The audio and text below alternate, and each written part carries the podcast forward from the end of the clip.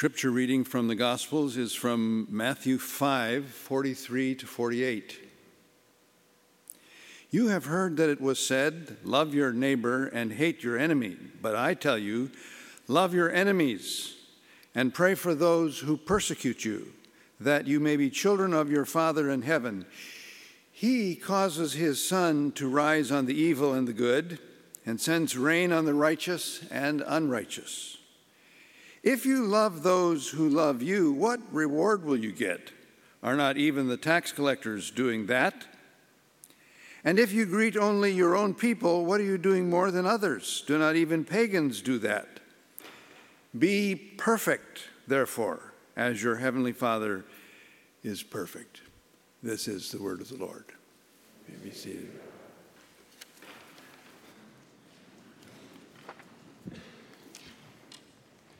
Hey, Ed, did you rewrite that Sing Hallelujah song? No, that was a different version. All right. Um, that was the first time. Had anybody sung those lyrics before? Yeah. Oh, okay. All right. I'm the, I'm the odd man out. Sorry. All right. Gotcha. Well, I was going to use that as a segue to let you all know that we have a, an award winning songwriter in our midst today. Uh, he didn't know I was going to say this, but Ed Carr won a lifetime award for songwriting from the Christian Songwriters. Uh, is it a guild? What is it? the Christian Musician Summit awarded him a Lifetime Achievement Award. And so I think we just need to give him a hand. Yeah.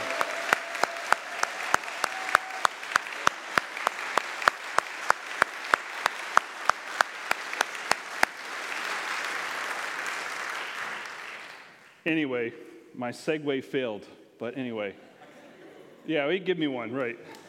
He writes, he does, I don't know, that uh, maybe everybody's aware of this because we don't always read the little fine print up on the slides, but he writes some of the music that we do here, or he rewrites and rearranges some things that we do here. And that probably, uh, you don't know that unless you read the fine print on the slides, which hopefully we're not doing because we're worshiping God, right? So, because uh, it's about God, not about us. And, uh, but we thank, thank God for Ed. So, one of the things uh, I, used, uh, I used to love to do was play volleyball uh, because, you know, I don't know, something about aging uh, starts to change the sports that you do. But um, I, was, I used to play in a, a volleyball league, a co ed volleyball league in, a, in the area, in a community that we were living in. And it was a great opportunity for me as a pastor to go out and just be around people who don't go to church. Um, because I'm around church people all the time. And so it was kind of nice to go out and play on this co ed volleyball team, and I got to know the team. And there was another guy, Jim, on the team, and him and I were the tallest guys on our team. And so we were always having you know, maybe not always having to, but always wanting to be in the front row. Um, and if you've ever played with those people, you know, have you ever played volleyball with the people who have to hog the ball and be in the front line all the time? That was Jim and I. And so uh, we were always, you know, very, very uh, competitive, but we got along really well. We joked around on the court. We won some games, we lost some games, but we just had a great time together. And, and Jim and I were becoming friends.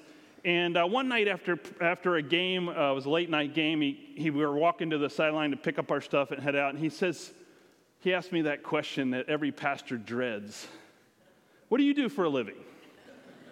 Not, we don't all dread it, but but I always have this hesitation in me at that question because, all right, now, how's this person going to now relate to me once they know that I'm a pastor, right? How are they going to begin to, to relate to me? Because now they're, because I've seen this happen before. People who are uh, just, we're just buddies, we're goofing off, and then they learn about, and all of a sudden they change their demeanor, they change the way they act around me. And so I said to Jim, Well, you know, I'm a pastor. And he said, No. I'm like, Yeah. He's like, and he, he like shook his head. He's like, there's no way that you're a pastor. He's seen me play volleyball. That's the thing, right? and I said, uh, what, what? He's like, well, I said, well, what makes you that so hard to believe? And he says, well, you don't act like a pastor, right? Now, I now keep in mind, I was, I, I, I do, I do clean language on the volleyball court. I'm very encouraging to other players and all that stuff. But he just had gotten to know me in such a way that he, could no, he couldn't see me in that category, right? He couldn't, he, my relationship with him was not fitting his stereotype, his mold, his perception of what a pastor was. Because he couldn't imagine a pastor, one, being friends with a pastor, right? Or joking around with a pastor, or all these things that we assume pastors are serious and never have fun and don't play vol- games or volleyball. And so those things, so all those assumptions came back to Jim. But so I love actually, you know, we continued. He didn't let that get in the way of our friendship, which I loved about him. But the thing is, is that we're always, see, I think in our relationships, we're always trying to figure people out. Have you noticed that? Like, we're always trying to figure out what category to put people in. We talked about this before. Where do they fit? You know, I, I, have to put some labels on this person so that you know I know whether they belong in the friend category or not, or whether I can be friends with them or not, or whether I can actually associate and be in relationship with them or not. We're always kind of playing this mental game with ourselves as we meet people and as we get to know people, and we're always trying to kind of think how do they fit into my life or into my relationships, right? We play this little mental game. I love what Bob Goff says in his book, Everybody Always, as we wrap up the series this week. He says, instead of trying to figure everybody out, just love everybody, right? What if we just stop trying to figure each other out and trying to figure out what categories people belong in and stop trying to figure all these things out and just love people for who they were? Just appreciate them for who they are. Just be in relationship with people, not try and figure them out and figure out whether they fit or not. That's part of loving everybody always, right? And this is exactly what Jesus is saying in this passage. This, we're back to the, what's called the Sermon on the Mount here. It's a sermon that Jesus is giving to, to many, many people on a hillside. And he's teaching them different things about the kingdom of God. He keeps referring to the kingdom of God. But notice that he says, We in the kingdom are even to love our enemies.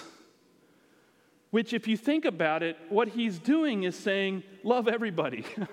Because if you are called to love your enemy, then you're actually called to love everybody in your world, in your life. There, there's no limit to who we're to love in the, in the people around us. And we're even to love our enemies. We're to love everybody always. That's what he's saying. That's how far he extends it. That's how far the circle goes for Jesus. So, the kingdom ethic here that Jesus talks about is this the kingdom ethic is greet, pray, love. I expected more of a laugh from that one because there was a famous book and movie called Eat, Pray, Love, but they got it wrong. They should have gone back to Jesus' sermon. They would know it's greet, pray, love. And what Jesus is talking about that if we're in the kingdom of God, our role is to greet our enemies, pray for our enemies, and love our enemies. Think about that. Think about the early church. If you go back in history, church history, to the first beginnings of the early church, the Christians of the first uh, 200, for the first 200 years of their existence, were killed, tortured, persecuted, thrown to lions, crucified, burnt at stakes by the Roman government. Never did they take up arms and retaliate for that. And it's in the third century. What happens, though, in the third century in Rome? the Romans become Christian. Was there something about 200 years of loving your enemy that actually impacted the nation of Rome, the mightiest military power in the world at the time, for them to become Christian? Was there something in their acts of loving their enemies and not retaliating that actually changed the world? Think about it. Is it possible that actually God is up to something? And I, I wonder how many generations they had to go through of basically martyrdom before the world became to, came to know Christ. And we know that historically, had that not occurred, Christianity would not have been a worldwide religion. It would have stayed a small sect in Israel. But because, maybe it's because the Christians and the Christians in the kingdom was lived out in loving everybody. that that was the kingdom ethic that, was, that they discovered. And so we're what Jesus says though is we're participants in that kingdom when we greet, pray, love, even our enemies. So let's unpack that. I want to unpack that a little bit this morning. So greet. What would it look like for us to greet our enemies, even those that are, that are against us? What would it look like to greet them? Because in this idea, Jesus is saying this idea, this word greet, actually means to be on friendly relations with. So I want you to think about that. To greet someone who is your enemy means that you're to be on friendly, you and I are to be on friendly relations with them. Now, how do we typically greet our enemy? Go ahead, this is participation time. What you ignore, right? We ignore them. Give them the side eye, yeah. The eye roll, which is what I get from my teenage daughters, right? The eye roll, right? What else? What, what's that? We don't greet them, right? We, we avoid greeting them, right? We, we walk the other side of the street. We avoid. We ignore, I heard, right? Those are some of the things that we do to people that are we perceive to be our enemies. What Jesus is saying is greet them. that means go be on friendly relationship with, them, even if they're not friendly to you. I find this uh, to be very helpful uh, practice, and you can try this. Try this out this week. Uh, when I'm driving through the city of Seattle, I get the one finger salute, you know, a few times a week, probably. You know, I don't know what. Maybe I'm a bad driver. I don't know. But I get the one finger salute, and sometimes when I see the one finger salute, I give them back the two finger salute. You know what that is? Peace. Just, just try that. Just watch if that changes anything, right? Because when you don't retaliate, right, I, I love it because there's a part of me just goes, no, peace back to you. I'm not doing the same thing. I'm not going to retaliate. That's not going to get us anywhere. Now, I don't do that 100% of the time, but I try and do it often, right? I don't want you to get this image that I don't ever get mad at another driver. But there are times when it's just peace is the word to speak into that situation because it, yelling at them is not going to do anybody any good, right? That's the perspective to greet, to be on friendly terms with. You know, when um, there's actually a story in the Bible, if you read the book of Genesis, there's a, bunch, there's a story. The book of Genesis is, is stories of families. And there's one particular family towards the uh, end of Genesis, and there are these two brothers. Their, name are, their names are Jacob and Esau. And Jacob stole the birthright from Esau and his birthright and his blessing from his, his father. And so they become estranged brothers. And then one day, later in life, they're, they're coming back into proximity to one another. They're near each other. And Jacob learns that Esau's not too far away, and Esau's coming to meet him with 400 men, by the way. So Jacob sets up this way of greeting his brother. And the night before they actually meet, he wrestles with an angel from God. He gets what we call the holy limp because God touched him, and he is now limping towards his brother the next day, which I find interesting in the story. That now he's now having to limp to his brother. But here's what else, here's how he greets his brother. He sends ahead gifts to his brother. And then as he approaches his brother, his perceived enemy, he bows seven times as he approaches him. Why is he doing this? He's greeting his brother, his potential enemy, on friendly terms. He's saying, even if you're going to attack me, I am going to be friendly towards you. Even if you're going to come against me, I am going to seek to reconciliation with you. And so that's what Jacob does after he wrestles with God. I think that's what Jesus is, is alluding to here is that when we go and greet our enemy, we're to, we can still be friendly. We can still be on good terms. We can still be relational, even if they're not that way back to us. Now, the good news in that story is that they do reconcile in that moment, and they begin to reconcile and move on in a new way. So, greet your enemy. What would that look like to greet your enemy?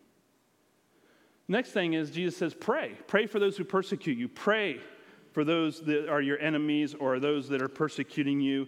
This is, this is a tough one, isn't it? But I actually think that prayer is important. Maybe the first thing we can do, even before we greet our enemy, is that we can pray for our enemy. Because I think sometimes when we begin to pray and we begin to bring our enemies before God, when we begin to bring those other people before God, we begin to change our perspective on things, right? So I begin to see that person not just through my eyes or through what they're doing, but I begin to see them as God sees them. And they might actually begin to change because we, as people of God, do believe that prayer does change things, that it's not just a, a notion or a nice saying to pray for people, but we do believe that God will change people's hearts and minds when we pray. And so, what would it look like to pray for our enemies, or those who are against us, or those who persecute us? Now, difficult people, one of the, the topic today is difficult people, and I have encountered difficult people everywhere. Like, it doesn't matter where you go in life, they're at work, neighborhoods, um, stores, wherever you go in life, you're going to encounter difficult people. And guess what? They even exist in the church. But we don't expect to find them there, but they're there, okay? Because we're all human. We're all in these different communities, and human beings bring with them everything that could be difficult. I was in a church community at one point in time, and this, uh, we were in a church meeting, a big church meeting, and we had uh, one particular gentleman in our congregation who was probably one of the more negative, toxic type of people that I can remember. And he, he just had a demeanor about him. He was always angry about something and complaining about someone. And I remember we're in this church meeting, and we're, I don't even know what the church meeting, I don't even remember what we were trying to figure out. I mean, that's how important that was, that meeting was. But the, the, this gentleman stood up in the middle of the meeting. He always did, you know, he, he did what I call grandstands. You know, he, they get up and they let you have it, right? They, it's like taking a grenade and throwing it into a room and running away, you know, and just watching everybody get upset, right? So he gets up, he stands up, he always hiked up his pants, and he'd say, Well, let me tell you people. That's always how he said, You people. Like, I'm not a part of you people. Like, this isn't my church. This isn't my community. It's you people that are a problem, not me, right? And it always started off that way. And he began to go in, then argue and complain about something. I don't know what it was at the time, but he just got, he was just kind of going on his, uh, his uh, grandstand. And, uh, and I noticed that one of the kindest women in our church, she just got up and left. And I thought, okay, what's, what's going on there, right? So she gets up, she leaves the meeting. And one of the nicest people I know. So here I've got this person going crazy, going, going on their tirade in the meeting, and then I've got the kindest woman in my congregation now left. And I'm like, this isn't good.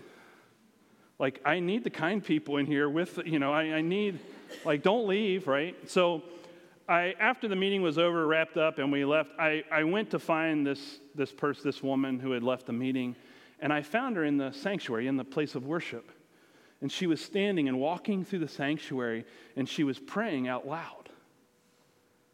And I began to hear as I was walking, because she didn't see me come in the room, and she was walking and praying out loud, and she was speaking out loud her prayer.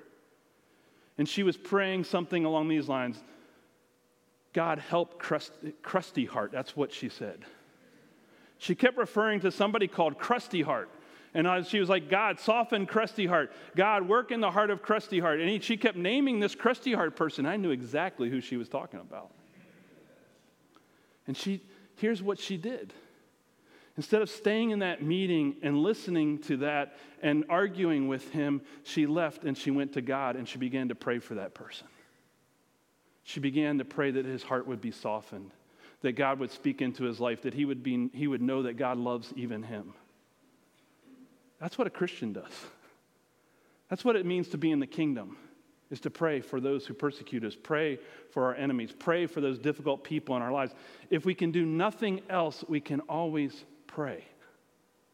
And prayer might just change us as we respond to them and as we think about them and as we relate to them. And then the third thing Jesus says very clearly is love your enemies, right? And love is this. See, if you and I wait for our emotions to love an enemy, it's not going to happen. Our emotions very rarely will line up with our act to love, right? You know, sometimes we wait to act in love until we feel like it. Have you ever noticed that? Like, have you ever noticed how you wait to be kind to someone or you wait to be uh, act in love to someone uh, until you feel like it. But when Jesus says love your enemies, it actually says, He's saying you're never going to feel like it. If you wait till you feel like it, you'll never do it. Because love literally is an act of the will to benefit someone else, regardless of those feelings, regardless of the feelings that I have. So I can actually act in love towards someone without feeling love for them. I can benef- do something that might benefit them or show love to them as a decision and as an act of the will. Here's the thing I think we get mixed up about love love is not weakness, love is not meekness here. Love is an assertion of the will. It is an act of confidence in God's love for us that helps us to love other people. This is, this is, assert, this is assertive love. this is an act of the will, it says, and a determination to say, I am going to love you. I am determined to love you even if you don't love me back, even if you don't love others. I am going to continue to reflect the kingdom of God, which is what Jesus says in this passage. He says, You know, the rain falls on the righteous and the unrighteous. You know, he's saying it doesn't matter who they are, love everybody always. It takes an act of the will. I thought about this and I was starting to compare like with other acts of the will, other acts of determination. And I think, uh, I thought about this. So, why does somebody want to climb Mount Everest? I mean, why? Because it's there. That's the, the answer, right? Or Mount Rainier, or K2, or any of these big mountains that take a lot of effort. So, when you climb Everest, think about this. What makes a person decide to do that? Not, they're not going to feel good doing it, right? I don't know about you, but I don't think it's going to feel good.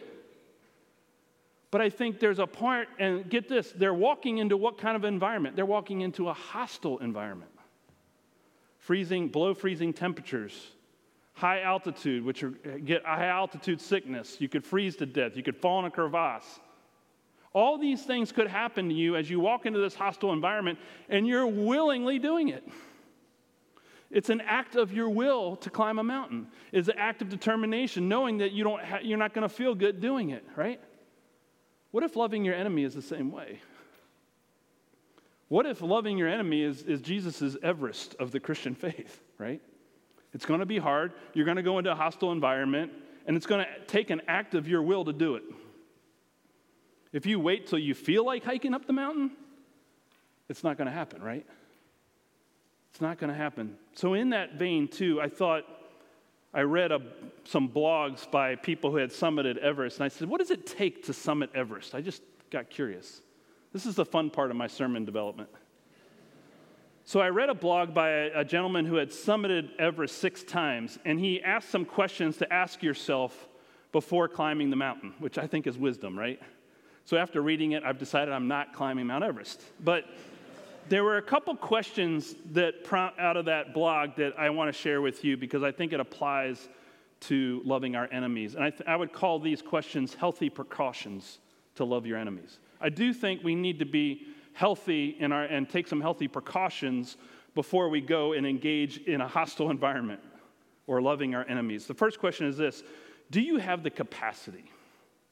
So when you go to climb Mount Everest, you have to ask yourself the question Do I have the mental and physical and emotional capacity to climb this mountain? You have to ask that question before you decide to climb. Because you have to, you have to gauge that within yourself. I think it's true for loving your enemies. I think you and I have to gauge our capacity to love. Am I at a place, do I have the capacity to go love this person? Am I so filled with the love of God myself that this is a, a place of confidence that I'm coming at this from and not a place of emotional weakness or strength or weakness and not having the strength, the love that I need to actually go love this person. Does that make sense? So I do believe that we have to have the capacity to love someone. And if we don't have the capacity, if we feel like we don't have the capacity, take a healthy precaution. Maybe wait till you're at a better place to that. And I would suggest to you the ways that you could gain capacity to love others is to get more in touch with God's love for you to get more embraced by God's love for you, that you are loved, whether that enemy loves you or not. God loves you, others love you, you have people that love you. Get in touch with that capacity that God gives you. And also worship God. Pray, talk to God about that enemy. God will give you the capacity. Trust God in that process. But I think it's a good question to ask Do I have the capacity to do this? Am I at a good place to do this? Because otherwise, I'm going to end up in a train wreck. The other thing, the other question that I think is a very important question for both loving your enemy and climbing Everest is can you do it safely? It's very important if you're going to climb Mount Everest, right? Do you have the right equipment? Do you, have you trained? Do you have the right guide? You know, do you have all the things in place so that you can do this safely? Here's the thing I would say uh, as, as I think about loving our enemies, because sometimes we take this love for enemies as kind of a blanket statement, and we, we, we forget that God is not asking us to put up with an abusive person. God's not asking us to go and, and, and go into a hostile environment or abusive environment and tolerate the abuse or put up with the abuse. That's not what this means. So that's why we have to ask the question can we do it safely, right? Am I able to do it in a way that, that keeps me whole and keeps me intact emotionally, physically, right? So I have to be aware that there could be harm done, and I need to take healthy precautions to make sure that no harm comes to me or others because I'm trying to love an enemy. You know, Jesus, a lot of times we look to Jesus and we say, well, Jesus went to the cross. You know, he laid down his life, right? I would say to you that there's only one time that Jesus ever did that, and that was when he went to the cross. We see that they, they tried to kill him after he read the scroll in the synagogue, and they led him to the edge of a cliff, and they were about to throw Jesus off the cliff. I want you to know that Jesus didn't put up with that. Jesus walked away from that crowd when they became abusive towards him. Or if you look at John, and there's a passage in John where Jesus is actually about to be stoned by the crowd. And instead of, he doesn't allow himself to be stoned, he walks out of that abusive situation. And so I would say to you that Jesus never put up with abuse himself. and, the and the time that he went to the cross was a sheer act of his will and determination to go to that cross, to be on mission, to love people, and to love God. And that's what drove him there. That was his decision to love us. It was his act of the will to love us. But notice that every other time he was in harm's way, he got out of it. He avoided it. And I think I don't think God expects us all to be crucified as well. In fact, I think one of the things we often have to also get over as we think about loving our enemies is to remember that we are not the savior of our enemies.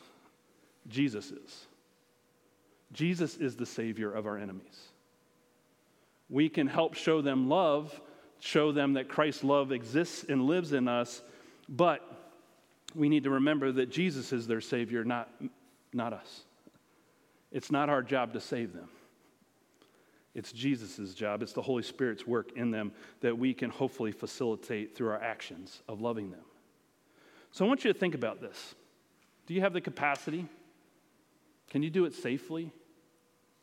What would it look like for you to love your enemies? So I would suggest you do this make a list of your enemies. Not so you can tally up all the things that they did to you. We keep those lists already. But make a list of those people in your life that you may perceive as an enemy or someone who you perceive as a difficult person. Let, maybe, maybe we need to use that phrase. Who are the difficult people in my life right now? Make a list of those difficult people. And I would ask that the first thing as you make that list to do is to lay them before God. Pray for them. Lay them before God and talk to God about that situation and talk to God about those folks. You can call them crusty heart if you want to. But make a list and pr- begin praying for them. And then also, as you're doing the prayer, ask God, what is it that you could do to express encouragement or love to those people safely, with capacity? What would that look like? Maybe it's something as simple as the next time you see them, you're going to be nice to them, even if they're not nice to you. Maybe you're going to show the peace sign when they flip you off. What are you going to do next time? How are you going to respond next time? How will you love them next time? You see, if we're going to do this, if we're going to be participants in the kingdom, this is what Jesus asks us to do to greet them, to pray for them, to love them, even the difficult people in our lives. As we wrap up this series, was, there's a powerful story in Bob Goff's book, Everybody Always, about a witch doctor named Kabi in Uganda. And uh, Bob goes, uh, he's actually a lawyer, if you didn't know that or you haven't been a part of the series. But Bob is a lawyer, and he goes to Uganda and he learns in Uganda that the witch doctors abduct children, and there's children sacrifice going on in Uganda even to today. And so he was hoping as a lawyer to be able to try and bring to trial one of the witch doctors, but nobody wanted to, to be, you know, wanted to report this, or, and it was all hidden. And so one day they, there was a child that was abducted but lived uh, after the abduction, and they were able to talk to this child, and this child was able to point out the witch doctor that did this to him, and his name, the witch doctor's name was Kabi. And so Bob goes to Uganda and asks to try Kabi and brings Kabi to the Ugandan court system, and they try him, and he is convicted, and he's convicted, and he's put in prison for life. This is, I think, one of the first convictions of a witch doctor in Uganda. And so, as a result of this, uh, the children begin to be protected by, uh, from witch doctors in the country of Uganda, but there's still a lot of work to be done. But then Bob does something else. Next time he goes back to Uganda, he, desi- he decides to visit Kabi in the prison. And so he goes to Kabi, this person that has done this horrendous, act and is now and he's con- helped convict and he goes to meet him in prison because that's another part of the kingdom if you didn't know it those, those that are in prison were to go visit them so he goes and he visits kabi and Kabi now is, is going to live the rest of his life in prison. He's going to die in this prison. He's got nothing basically left to live for. And so, as, as Bob encounters him in the, in the prison, Kabi asked, made one request of him. And here's Kabi's request forgiveness. He asked for forgiveness. That as he sat in the prison, he learned that he needed to be forgiven. He said, I, I need nothing else. I just need to know that I'm forgiven.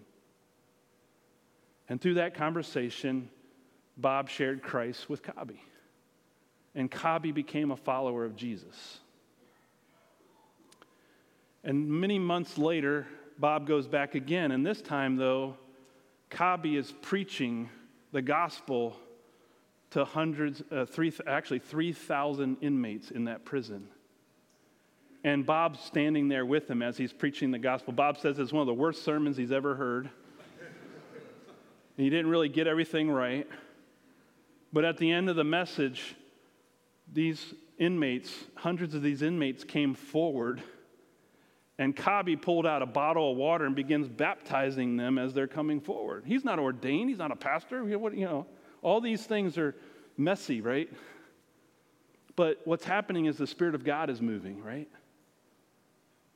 And so, what Bob learns through this relationship with Kabi and what he learns through the relationship with other witch doctors is that they're lonely people.